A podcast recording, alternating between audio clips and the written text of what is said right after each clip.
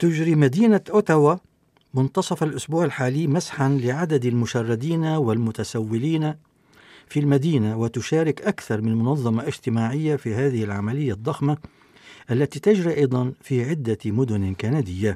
يشار إلى أن هذه المبادرة التي يشارك فيها ما يقرب من 200 شخص ستسمح لبلدية أوتاوا أن ترسم صورة أكثر صدقا للمشكلة أي مشكلة التشرد والتسول في المدينة بهدف اعتماد برامج تتلائم مع المشكلة بالإضافة لتطوير البرامج المعتمدة حاليا لمواجهة المشكلة.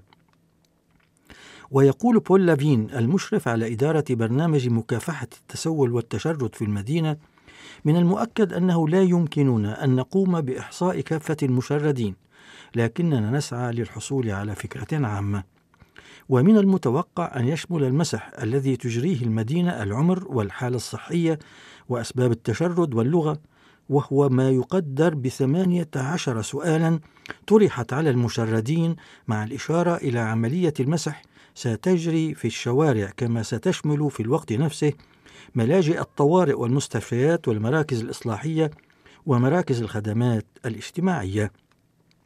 ويؤكد المسؤول عن الملف بأن عدم توفر هذه المعلومات المبدئية سيتركنا دائما في حيرة من أمرنا وفي الظلمة.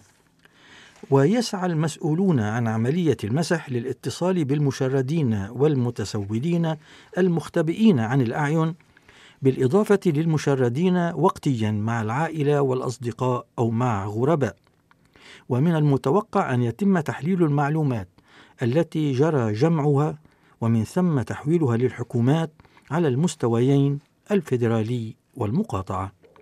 وكانت مدينتا أوتاوا وتورونتو قد خصصتا من جهتهما. ليس فقط ملاجئ لإيواء المشردين بل تعدت ذلك بتخصيص ملاجئ لإيواء مشردين من المدمنين على المخدرات والكحول. وفي هذا المجال يقول سيرج لارو مؤكدا أن هذه التجربة ستنتقل إلى مونريال وأماكن كندية أخرى. Au Canada, on en a un à Ottawa, un autre à Toronto, et il y en a d'autres qui vont se créer. Ce sont donc des établissements qui accueillent des personnes et qui vont les aider à réduire leur consommation, soit en les aidant à se contrôler eux-mêmes, soit en allant vers une approche médicale comme à Ottawa, c'est-à-dire qu'on leur donne un verre de vin environ à chaque heure, ce qui fait que les personnes vont diminuer pratiquement de moitié leur consommation.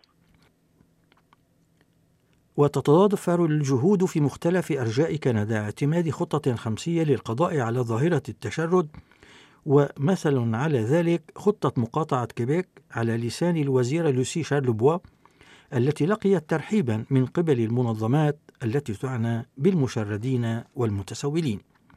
J'annonce donc aujourd'hui le plan d'action interministériel 2015-2020 de la lutte à l'itinérance. وحاليا تقدر مدينة أوتاوا عدد المشردين والمتسولين بما يقرب من 1800 شخص وهو العدد الذي يضم مستخدمي ملاجئ الطوارئ فقط. من جهته يعتقد ستيفان سان جورج بأنه من عداد هؤلاء الأشخاص وهو على استعداد للإجابة على هذه الأسئلة مع العلم أنه وصل حديثا لأوتوا وهو يأمل أن يساهم هذا المسح وهذه الأسئلة في تحسين عروض الخدمات. يشار إلى أن بلدية أوتوا لن تخضع لعملية المسح بمفردها بل إن عددا كبيرا من البلديات الكندية ستشارك في طرح الأسئلة نفسها خلال الأسابيع القليلة المقبلة مع الإشارة إلى أن توحيد التطبيق يأتي من تعديل قانون محلي بالإضافة لاعتماد استراتيجية جديدة للقضاء على التشرد التي اعتمدتها الحكومة الفيدرالية عام 2017 وهذا ما سيسمح مقارنة الأشياء نفسها حسب بول لافين. وكانت جرت مظاهرتان منفصلتان في مدينة أوتاوا شارك فيهما ما يقرب من 300 شخص. ضد التشرد ومن المتوقع أن تجري مظاهرات في المقابل لجمع تبرعات لتقديم خدمات لجماعات المشردين ويأمل المنظمون جمع ثمانين ألف دولار لهذا الغرض. ويؤكد أستاذ علم النفس تيم أوبري بأنه خلال السنوات الأخيرة لم تشهد أوتاوا أي تدن في عدد المشردين أو المتسولين.